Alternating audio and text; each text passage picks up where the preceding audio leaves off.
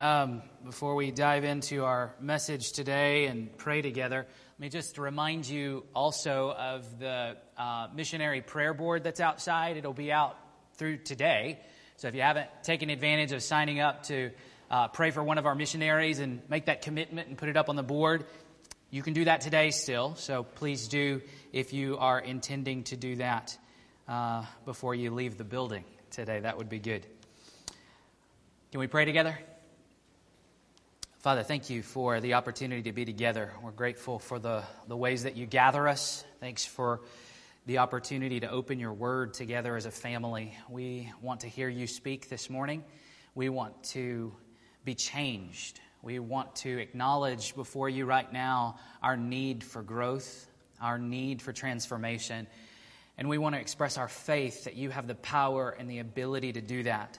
You love us so much that you won't leave us as we are broken, sinful people. You have a plan that you are working out in each one of our lives that involves growth and holiness and transformation. And we need it so desperately. We need it for ourselves, we need it for our families, we need it for our marriages.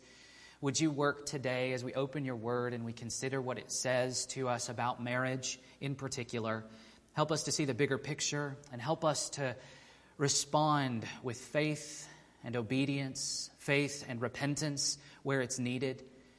Father, give us grace this morning as we listen to your word. Change us where we need to be changed from the inside out. We can't do this on our own. We thank you that you haven't left us to our own devices or our own strength. You've put your spirit within each one of us, and you empower us to live differently. So help us to know how to do that. Help us to know what our role and our responsibility is in that. Strengthen our marriages, strengthen our families, strengthen us as your children. In Jesus' name we pray. Amen.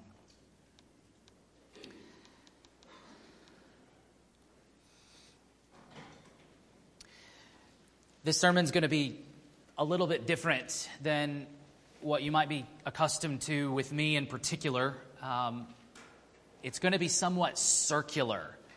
Uh, we're going to be talking about the purposes of marriage that God lays out in the scriptures. And uh, we're going to see those purposes from several different angles. So we're going to talk about them and then we're going to circle our wagons back and talk about them again and circle around and talk about them again. And we're going to look at them from multiple angles. So if you have a bulletin and you have sermon notes, you'll see that there are no blanks. It's not a typical outline but that's laid out for you where we're headed, what we're going to be talking about, and you can jot down notes all over the place if you are inclined to take notes um, but it won't be quite the usual linear progression from point to point to point. And I just want to make you aware of that up front. So as we kind of move through this in a roundabout way, uh, hopefully you'll be able to follow and track and be able to hear what the Lord has to say. I must comment, this is very different. There's a wide gap right here, but everybody's kind of sitting out there, so I'll turn my head as much as I can. So let's dive in. What does God intend for marriage? What does God intend for marriage? Can we simply summarize, summarize the, the purposes that God has for human marriage? Scripture seems to present three practical purposes for marriage, which find their proper place under one overarching purpose, which we can view from two different angles. God created marriage for his own glory. That's the single overarching purpose for marriage. To become one so that each one individually and both together may uniquely glorify God. We can see this happening in two important ways. First, a husband and wife motivate each other and challenge each other to greater holiness. God uses a husband to sanctify his wife, and God uses a wife to sanctify her husband. Our holiness fulfills God's will and brings him glory in this world. Second, God intends marriage to glorify him by serving as a parable or a picture of Christ's relationship with the church. Within this overarching purpose of marriage, God portrays three practical purposes for human marriage. First, we can see that God intends marriage to remove aloneness. To state it more positively, God intends marriage to provide intimate companionship. Second, God designed marriage as the proper context for the production and growth of children. Third, God designed marriage as the proper context for sexual expression. So let's explore what Scripture says about each of these three practical purposes, and then we'll step back to take in the larger picture of glorifying God in pursuing holiness together and displaying Christ's relationship with the church together. So, first, we talk about intimate companionship. God gave the first humans a commission that a single human alone could not accomplish. Genesis 1:28 says, "Be fruitful and multiply and fill the earth and subdue it and have dominion over the fish of the sea and over the birds of the heavens and over every living thing that moves on the earth." Knowing this ahead of time, it might seem odd that God would create the man alone. But upon further reflection, it makes all the sense in the world. After the repeated assessment of creation in Genesis 1, and it was good, it's surprising to hear God assess something as not good in Genesis 2:18. It is not good that the man should be alone. The man seems to become aware of his aloneness as he observes and names the animals God had created. God graciously provides the remedy by constructing a woman from the man's side. The man recognizes that he now has a helper fit for him, a companion with whom he can progress in the great task God had assigned him to do. This makes great sense because the man can see for himself his need for the woman. However, this need to remedy aloneness goes much deeper than simply for the sake of fulfilling God's great creational commission. In Genesis 1 26 and 27, we learn that God has created humanity, man and woman together, in his own image. Even though the animals were also created male and female, the passage doesn't mention that fact for the animals. Instead, gender differentiation is only highlighted within humanity. This tells us that there's something unique and important about human gender. From the larger context of Scripture, we know that God exists eternally as a community of three divine persons in relationship with each other Father, Son, and Spirit. If God created humanity to reflect Him in some sense, we shouldn't find it odd that He created humanity to exist as a community as well. Moreover, because the Father, the Son, and the Spirit live in intimate relationship with each person functioning differently, we should expect man and woman to exist in intimate relationship with each person functioning differently. Gender differentiation, existing as male and female and marrying as male and female, serves the practical purpose of facilitating procreation. But it also serves to communicate the differentiation within the Trinity. Within the Trinity, the dif- differentiation does not consist in anatomical gender. After all, the Father and the Spirit have no physical body and therefore cannot have gender. The Son didn't have a physical body either until the incarnation. God has revealed himself as Father, Son, and Spirit, which reflects the nature of the eternal relationality of God. He has chosen to reflect this fundamental aspect of his identity in his image bearers in the form of gender differentiation, among other things. Moreover, if God is love, as we learn in 1 John, then he always exists as love. Love requires at least two persons. Love, by almost any definition, and certainly by its biblical depiction, requires both a receiver and a giver. Thus, we read in John 17 24 that the Father loved Jesus before the foundation of the world. For humanity to reflect God's love, there must be a giver and a receiver. The second practical purpose we can look at in Scripture is reproduction. The first aspect of God's great creational commission certainly necessitated the man and the woman to work together, be fruitful and multiply and fill the earth. Genesis 1:28. However, God more clearly reveals his intention for human procreation in his discussion of marriage in Malachi 2:15. Did he not make them one with a portion of the spirit in their union?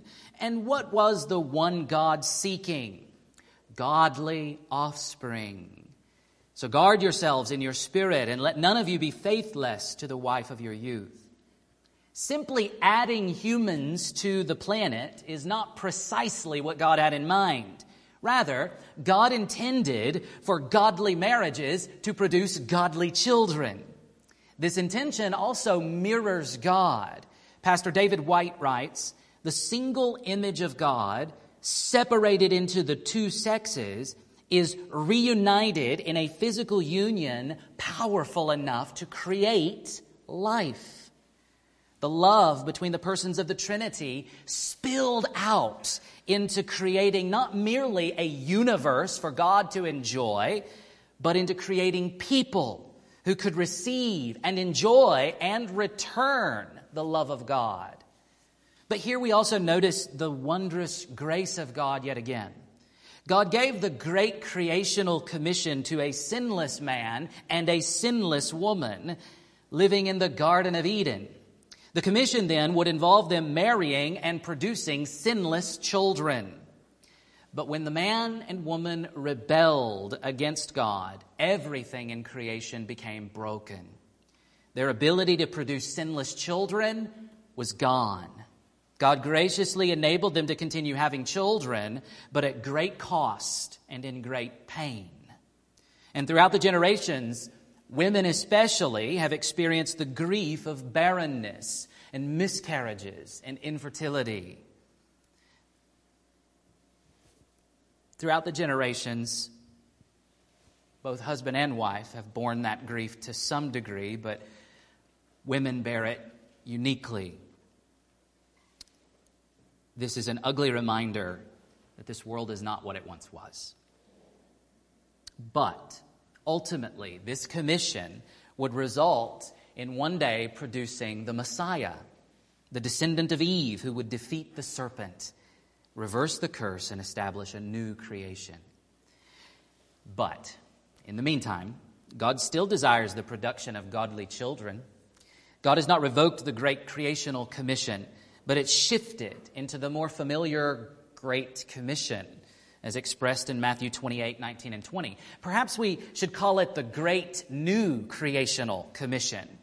Go, therefore, and make disciples of all nations, baptizing them in the name of the Father, and of the Son, and of the Holy Spirit, teaching them to observe all that I have commanded you. And behold, I am with you always to the end of the age.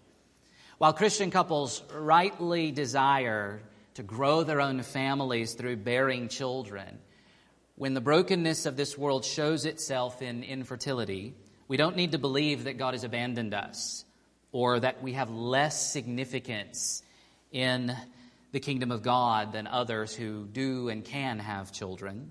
Rather, we have an opportunity to pour ourselves into making disciples.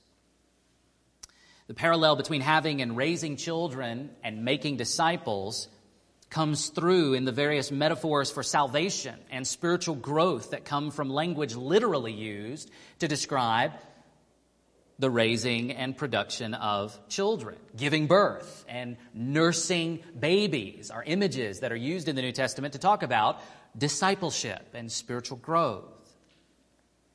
This highlights how the remedy for the not good aloneness of Adam can be experienced by those who never marry or those who lose their spouse. The new creation remedy for aloneness is the church. Every individual in Christ is joined to every other individual in Christ. And since God calls, uh, calls us all to live our lives in community with other believers in particular churches, singles, widows, and divorcees can experience an appropriate, intimate companionship in fellowship with other believers. Now, having said that, I don't pretend that Fellowship with other believers in the local church is an equal replacement for widows who have lost their spouses. It's just not. And I understand that. Death remains the great enemy of God's creational purposes. And so we all look forward with eager longing for the destruction of that final enemy and the wiping away of the tears that death cause, causes. So, the third purpose, practical purpose for marriage, we see in Scripture is the proper context for sexual expression. And it might seem odd to separate sexual expression into its own category since God has designed the sexual union to produce children. However, sexual intercourse serves other equally important functions in marriage.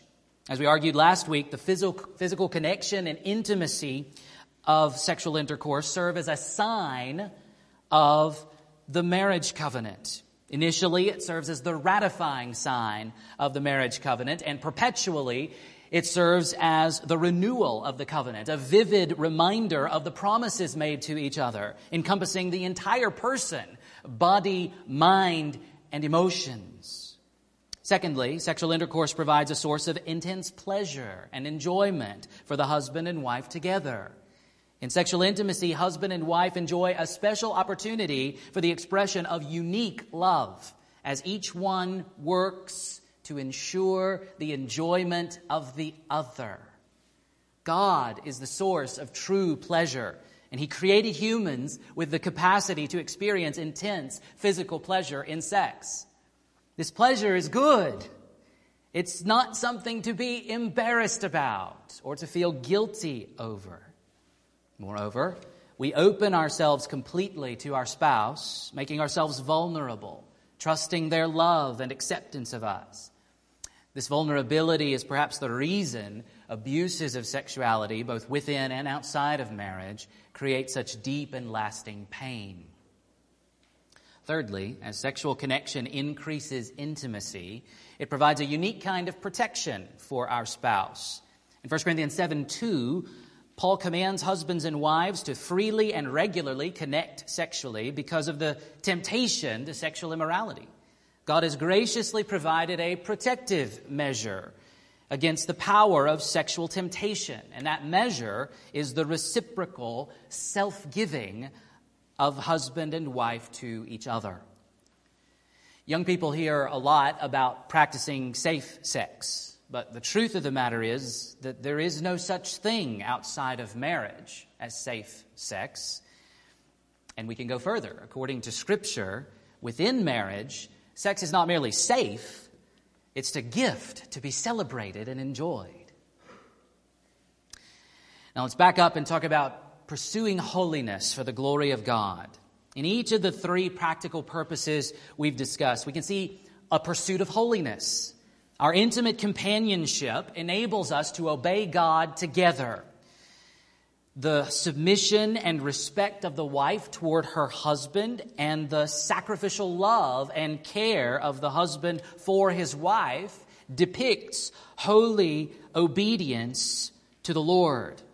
The joyous pursuit of holiness in the wife's submission to and respect for her husband occurs as she gladly offers to submit to her husband in obedience to God.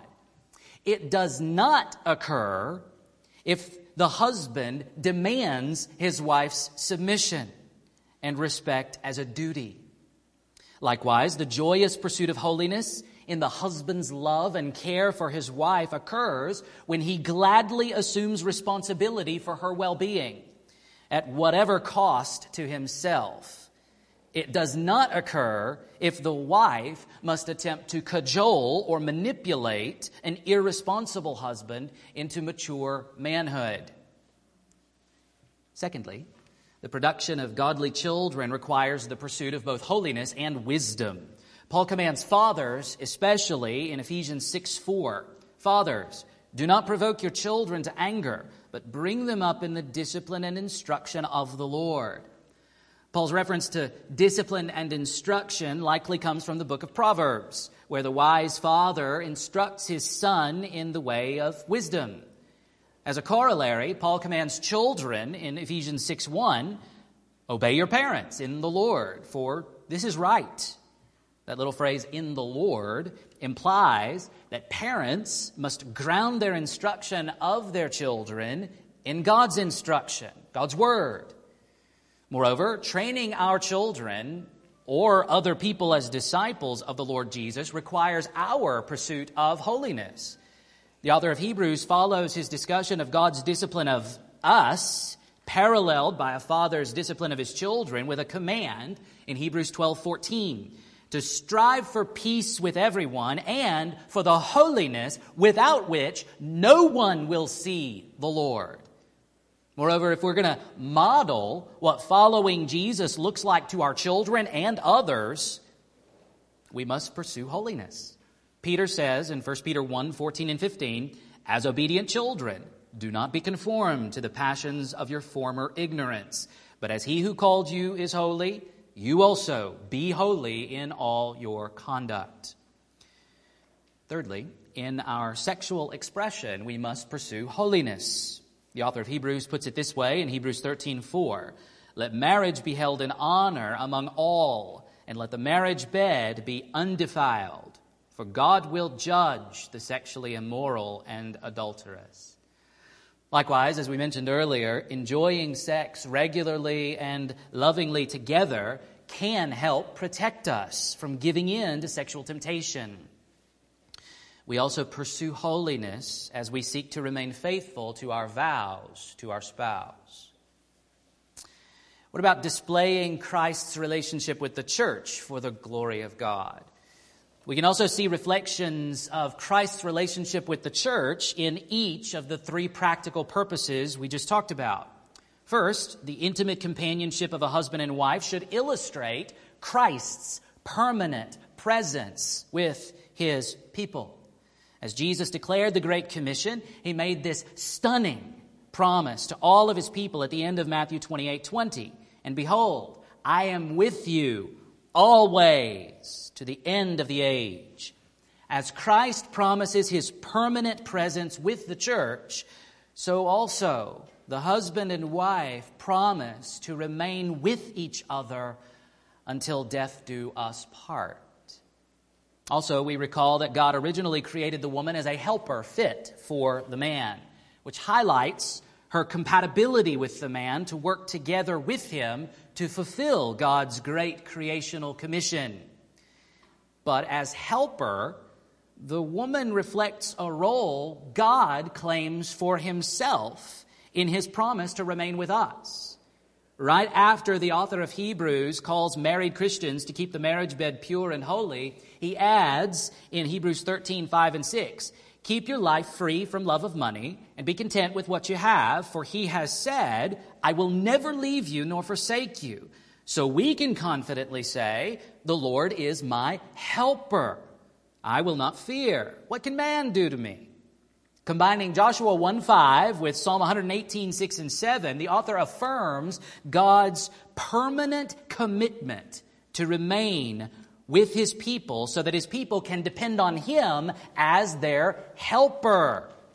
Thus, the lifetime help a wife offers to her husband depicts the eternal help God himself provides. Now, lifelong companionship can only provide a vague reflection of eternal life with Christ, but it's a true reflection nonetheless. Moreover, although it's true that marriage is for this age only, we shouldn't think that our relationship with our spouse will not continue into the age to come. Rather, we have good reason to believe that our relationship with our spouse will become more intimate and less limited in the age to come the nature and the boundaries of the relationship will surely change so that it won't be characterized by a particular marriage covenant, but we should expect our relationships to continue into eternity and only deepen and improve. Second, we can see a picture of Christ's relationship with the church in the way we raise our children and make disciples. In Ephesians 5 25 to 27, Paul focuses his comparison between Christ and the husband, highlighting the purpose of Christ's self sacrificing love for the church. He writes, Husbands, love your wives, as Christ loved the church and gave himself up for her, that he might sanctify her, having cleansed her by the washing of water with the word, so that he might present the church to himself in splendor, without spot or wrinkle or any such thing, that she might be holy and without blemish. Christ has redeemed the church to make her holy as he nourishes and cherishes it until he returns finally, to present her to himself as his radically transformed bride. Paul here lays the responsibility on the husband to nourish and cherish his wife, which surely also focuses on cultivating her holiness and purity. If Paul summons a husband to love, nourish, and cherish his wife like Christ does these things for the church, then the voluntary self sacrifice of the husband remains centrally in view. A husband's love, nourishing, and cherishing of his wife, which he should offer with a view to cultivating her holiness, will come at great cost to himself. That cost should be paid, not begrudgingly, but as Jesus did, willingly, eagerly, and for the joy set before him. When a husband sacrifices himself for the holiness and pleasure and joy of his wife, Christ's love for the church is on display in parabolic form. how does a wife respond to such love?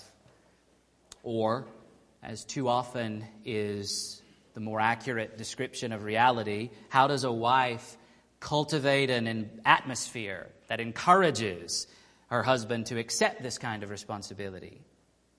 Paul sets a Christian wife parallel to the church in Ephesians 5:22. Wives, submit to your own husbands as to the Lord.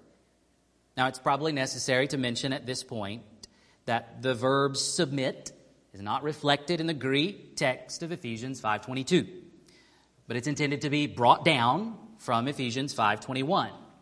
So, many folks take Ephesians 5:21 as teaching a kind of mutual submission where neither husband nor wife truly leads, since Ephesians 5:21 says, submitting to one another out of reverence for Christ. However, the logic of the entire passage, which really begins at 5:15 and goes all the way down to 6:9, suggests that Ephesians 5:21 serves as a kind of heading for what follows. So that Paul is introducing a section here where he's going to talk about different kinds of relationships within a Christian household and how submission should look in each of those relationships. In none of these specific relationships is the submission reversible. Namely, wives submit to husbands, children obey their parents, slaves obey their masters. But he refuses to leave the wife in the submissive position without highlighting and emphasizing the husband's heavier responsibility in the relationship. The relationship between a head and a body, and the relationship between Christ and the church, which is to be reflected between husband and wife, clarifies the relationship between loving and submitting. Loving includes leading instructing, and guiding for the wife's benefit. Submitting includes following, learning, and responding out of respect for the responsibility God has given to the husband. We'll have a lot more to say about that in a few weeks. For our purposes today, suffice it to say that Jesus directs the church, and the church follows Jesus wherever he leads. Now, the church doesn't perfectly follow Jesus, doesn't perfectly submit to Christ in this age. Neither individual members nor churches considered as local bodies obey Jesus perfectly. However, Jesus always directs rightly. Jesus always commands things that are both pleasing to God and beneficial for us. Husbands, not so much. So, marriage, with its complementary relationship of headship and submission, leadership and following, initiating and responding, can be a bumpy ride. To keep the journey moving forward, forgiveness, must be the watchword over every Christian home and marriage. A husband will love and lead his wife poorly at times, and too often not at all. A wife will mistrust her husband and rebel against his leadership, sometimes even when he means well and knows better. God has designed this dance knowing husbands will fail, knowing wives will rebel. How does this dance then reflect Christ's relationship with the church? Often the reflection comes in the abundant and repeated outpouring of mercy and forgiveness.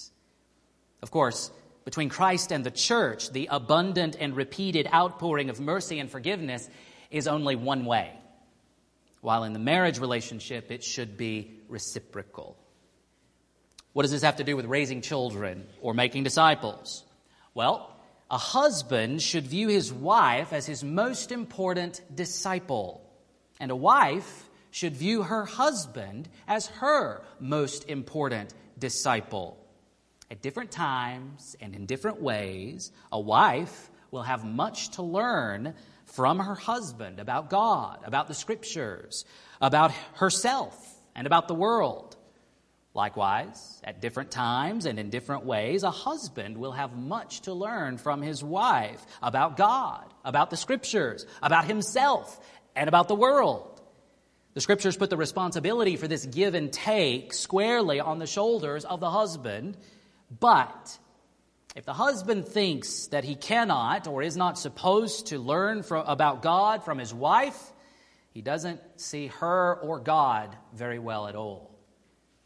Still, what does this have to do with raising children? As the New Testament writers sometimes depict the church or individual churches as the household of God, marriage creates a household, a new family. A man's conduct in caring for and providing for his family comes into play when a church considers whether to ask him to serve as an elder, as does his faithfulness to his wife. 1 Timothy 3 1 to 5. Moreover, the author of Hebrews compares a father's discipline of his children which has the positive goal of producing wisdom, maturity, and godliness, to God's discipline of us, his adopted children. Hebrews 12, 4 to 11. Thus, the training and instruction of children can highlight and illustrate God's training and instruction of the church. How does that connect with what we've said about marriage? Marriage remains the proper context for the raising of godly children. If a father and mother don't illustrate the relationship between Christ and the church very well, how else are their children going to see and learn what that more ultimate relationship is supposed to be like? Now, it's important to add at this point God's grace can always overcome our shortcomings and provide what is lacking which often happens through the example of grandparents or other families in the church. God can also repair later in life what was broken early in life. Finally, sexual intimacy in marriage, and that phrase is crucial, must be kept in mind as we talk about these things. Sexual intimacy outside of the context of a covenant of a marriage covenant does not reflect Christ's relationship with the church. Instead, it creates an ugly, satanic distortion, even in the most quote unquote loving relationship. God designed sexual intimacy to be experienced only in the context of a covenant relationship. Outside of that context, it cannot fulfill its purposes. As Al Mohler writes, God gives man and woman in marriage to share their passions together under the protection of a marriage covenant. However, very often, God graciously redeems the ugliness of sexual unions outside of marriage by producing children from those unions. Sexual intimacy in marriage, then, reflects Christ's relationship with the church. This brings us full circle back around to Genesis 2:24, which Paul quotes as the climax of his discussion in Ephesians 5:22 to 33. Paul sees in the original pronouncement of Genesis 2:24 a profound mystery. Concerning Christ and the church. The sexual union as the climax of the marriage covenant that was depicted by those words, therefore a man shall leave his father and mother and hold fast to his wife, and the two shall become one flesh, pointed forward to the greater union between Christ and the church. Specifically, it seems that Paul views the becoming one flesh as representative of individual Christians becoming united to Christ as members of his body. Paul had earlier said in Ephesians 5:23, "For the husband is the head of the wife, even as Christ is the head of the church, his body, and is himself its savior." So the body becoming joined to its head seems most likely to be what Paul sees as the mystery concealed in Genesis 2:24 but now revealed in the gospel. So while it remains correct to see the sexual union depicted in Genesis 2:24, this union depicted as the ratification of the marriage covenant needs uh, a slight deepening in our understanding. There's a deeper layer that was always there in Genesis 2:24, and Paul draws it out for us. The particular union between a husband and a wife is the connection of a head with a body. The husband is head of the wife. So, since the sexual union signifies this union between a head and a body, sexual intercourse between a husband and a wife also depicts the intimate union of Christ and the church. Also, enjoying sex together should be a unique and powerful portrayal of the self emptying love of Christ for his people. There's perhaps no more important place than the bedroom where we ought to practice Philippians 2 3. Do nothing from selfish ambition or conceit, but in humility count others, your spouse, more significant than yourselves. As Christ sacrificed himself in love for us, so a husband ought to sacrifice himself in love for his wife. As Paul says in Romans 15 2 and 3, let each of us please his neighbor for his good, to build him up. For Christ did not please himself. A husband should find great delight in pleasing his wife, and a wife should find great delight in pleasing her husband. At this point, there's always a danger of distortion. A husband must resist falling into the trap of pleasing his wife so that he expects her to please him and vice versa. Now let's talk about falling short. We've circled around and explored the interconnections between all of these pieces of the grand puzzle. Or to change the metaphor, we've been examining the mosaic painting from different angles. A huge question lingers. If that's the design, if those are the purposes, how can I get my marriage more in alignment how can I experience marriage that looks more like what we've been describing? First, all of us who are married, let's just admit our marriages don't meet that picture in various ways. And I'm not intending to be negative here. There appear to be some really great, really healthy marriages in this church. But every person listening to the sound of my voice remains a sinner. And every married person listening to the words that I've been saying probably recognizes at least a few areas of inconsistency. Are you always intentionally pursuing your spouse's holiness? Wives, are you always joyfully, eagerly submissive to your husbands? Or are there times where you're unyielding? Inflexible, wanting your own way for your own purposes. Husbands, are you always lovingly listening to your wife's desires and perspectives? Are you eagerly taking responsibility for the health and happiness and holiness of your family? Or do you sometimes want to tune her and the rest of the world out and lazily plop down in front of the television or the computer? If marriage was designed for intimate companionship, Are you seeking to live separate lives in the same house? In clamoring for me time, are you missing out on experiencing the wonder of companionship as God designed it? How quickly does your anger flare up, husbands and wives? And how long does it take to simmer down? How eagerly, how often are you extending mercy and forgiveness when your spouse messes up or really blows it big time? Our marriages have not arrived. But that doesn't mean all is lost. In fact, admitting our failures to measure up to the ideal painted in Scripture doesn't mean we've lost anything at all. Once we've admitted that we can grow, that we need to grow, and we see a clearer target than maybe we've seen before, then the second thing we can do is repent. When we see what particular ways we've failed, we don't lay down and wallow in our guilt or shame. No, we repent. Husbands can stop being so harsh or demanding toward their wives. Wives can stop being so dismissive and disrespectful toward their husbands. Husbands can start prioritizing how to please their wives sexually and how to cultivate their holiness. Husbands can stop focusing so much on their own desires.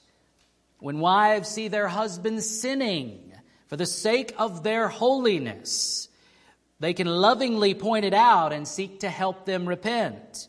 When wives do this, lovingly point out their sin, husbands can humbly receive correction. Both husbands and wives can and should give each other the benefit of the doubt and assume that the other is trying to love, trying to support, trying to respect, trying to deal kindly with the other.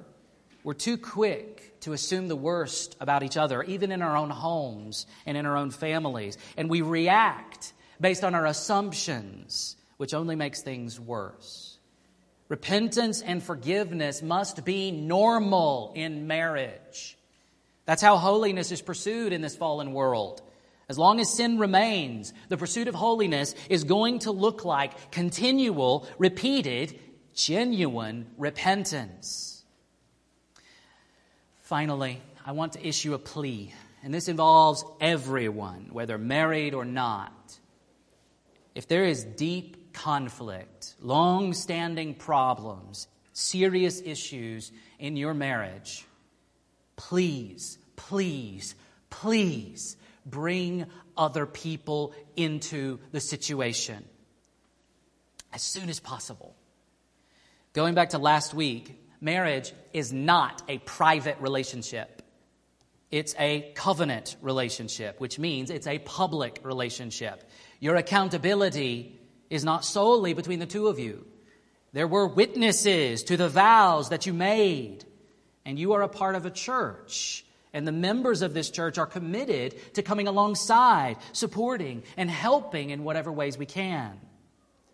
Husbands, I especially want you to listen to me here.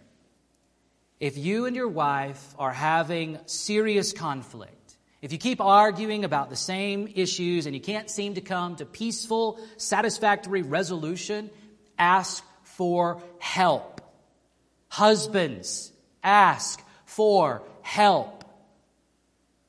Or, if you're too proud or embarrassed or ashamed, if you're too worried about what other people think and you can't man up to take responsibility and get the help you need, then do not get angry when your wife seeks help. Earlier is better. I'm not talking about coming to see the pastor or going to marriage counseling, though we're here for that too, and that may be needed. I'm talking about a trusted friend who knows you both well. If you don't have any of those within this church, you need to ask yourself why that is and remedy the problem ASAP. Every married couple needs, needs, needs other people involved in our lives who actually know how things are really going. And other people, whether single or married, need to be willing to walk alongside someone who's hurting in their marriage. A part of glorifying God in your marriage is getting the help you need when you need it. It glorifies God when we admit that we don't have the resources in ourselves to solve our problems on our own. God has given us each other in the church to bear these burdens together. How many of our marriage problems would dissolve under the light of exposure? If we just would let other people in just to see what's really going on in our marriage, I'm convinced that our marriages would grow healthier. It's not a magic pill, it doesn't happen in a night or a moment necessarily, but that's a part of the process of healing and restoration. As we conclude, the Bible appears to present one grand overarching purpose for marriage. God created marriage for his own glory. Married couples display God's glory in two primary ways. First, a husband and wife motivate and challenge each other to greater holiness.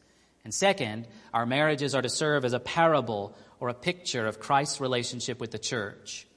Our holiness glorifies God, and our depiction of Christ's relationship with the church glorifies God. There are three practical purposes that flow out of this. First, God intends marriage to provide intimate companionship and thereby remove aloneness. Second, God designed marriage as the proper context for the production and growth of godly children. And third, God designed marriage as the proper context for sexual expression. Let's conclude by considering how we know and show God's glory in our marriages specifically. A question we haven't really addressed yet is what is God's glory? What does it mean to glorify God? Well, the glory of God is basically His importance, His significance, His incalculable worth to you. To glorify God, then, is to show His importance, His significance, His incalculable, incalculable worth by what we say and how we live.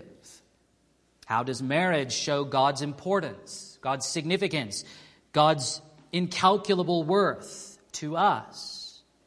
In at least three ways. First, the promises our marriages are based on, the vows we make to each other, echo and reflect God's promises of love, devotion, and care for us. Our faithfulness to those promises can, therefore, reflect God's own faithfulness to his promises. Secondly, married life is intended to be a life of intimate companionship, a life of sharing. We share our ideas, our hopes, our longings, our experiences, our possessions, our bodies, our hearts, and our very selves. This sharing reflects the glorious sharing of the divine Trinity. But there's a third way. How do we most fully understand God's glory? We see God's glory most profoundly and most clearly in Jesus' death on the cross. The night before Jesus died, he told his disciples in John 13 31, Now is the Son of Man glorified, and God is glorified in him. As we've talked about how our marriages are designed to paint a picture of Christ's relationship with the church, let me summarize briefly how that looks. We'll develop this in later weeks. Husbands, your love for your wives is supposed to reflect Christ's love for the church. Ephesians 5:25. Husbands, love your wives as Christ loved the church and gave himself up for her. Love is all about pouring yourself out on behalf of someone else without expecting repayment. Just as God's glory is most fully expressed in the self emptying love of Jesus as he died on the cross, so husbands reflect that when they empty themselves in love and service to their wives and thereby proclaim God's glory. Wives, then, should be the exclusive and special recipient of their husband's self giving love just as the church is the exclusive and special recipient of God's sacrificial love. As husbands are instructed to love their wives as Christ loved the church, wives are instructed to submit to their own husbands. Husbands imitate Christ in their self giving love for their wives, but wives also are imitating Christ in their self giving submission to their husbands. Philippians 2 6 through 8 reminds us that Jesus, though he was in the form of God, did not count equality with God a thing to be grasped or used for his own advantage, but emptied himself by taking the form of a servant and being born in the likeness of men. And being found in human form, he humbled himself by becoming obedient to the point of death, even death on a cross. Wives' submission to their husbands is not about seeing that their husbands get their way. Far more importantly, your submission as a wife takes your focus off yourself and provides you an opportunity to reflect God's glory as Jesus did, coming not to be served, but to serve and give his life as a ransom for many. Even in our moments of failure, as flawed, sinful human beings, flawed, sinful husbands, flawed, sinful wives, our marriages can still display the glory of God really well. It's in those times when we hurt each other, or misunderstand each other, or simply overlook each other, and not where we have selfishness seemingly come out of nowhere.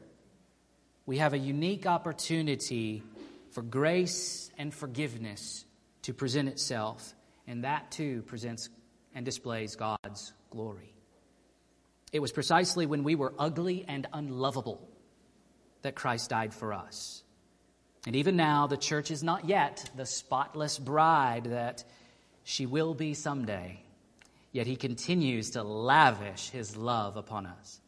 So as we continue to seek to display God's glory in our marriages and in our church and in our individual lives, may we depend on the power of the Holy Spirit, trust our Heavenly Father, rest in the forgiveness Jesus has secured in his death on the cross, and seek out the help of our brothers and sisters all along the way.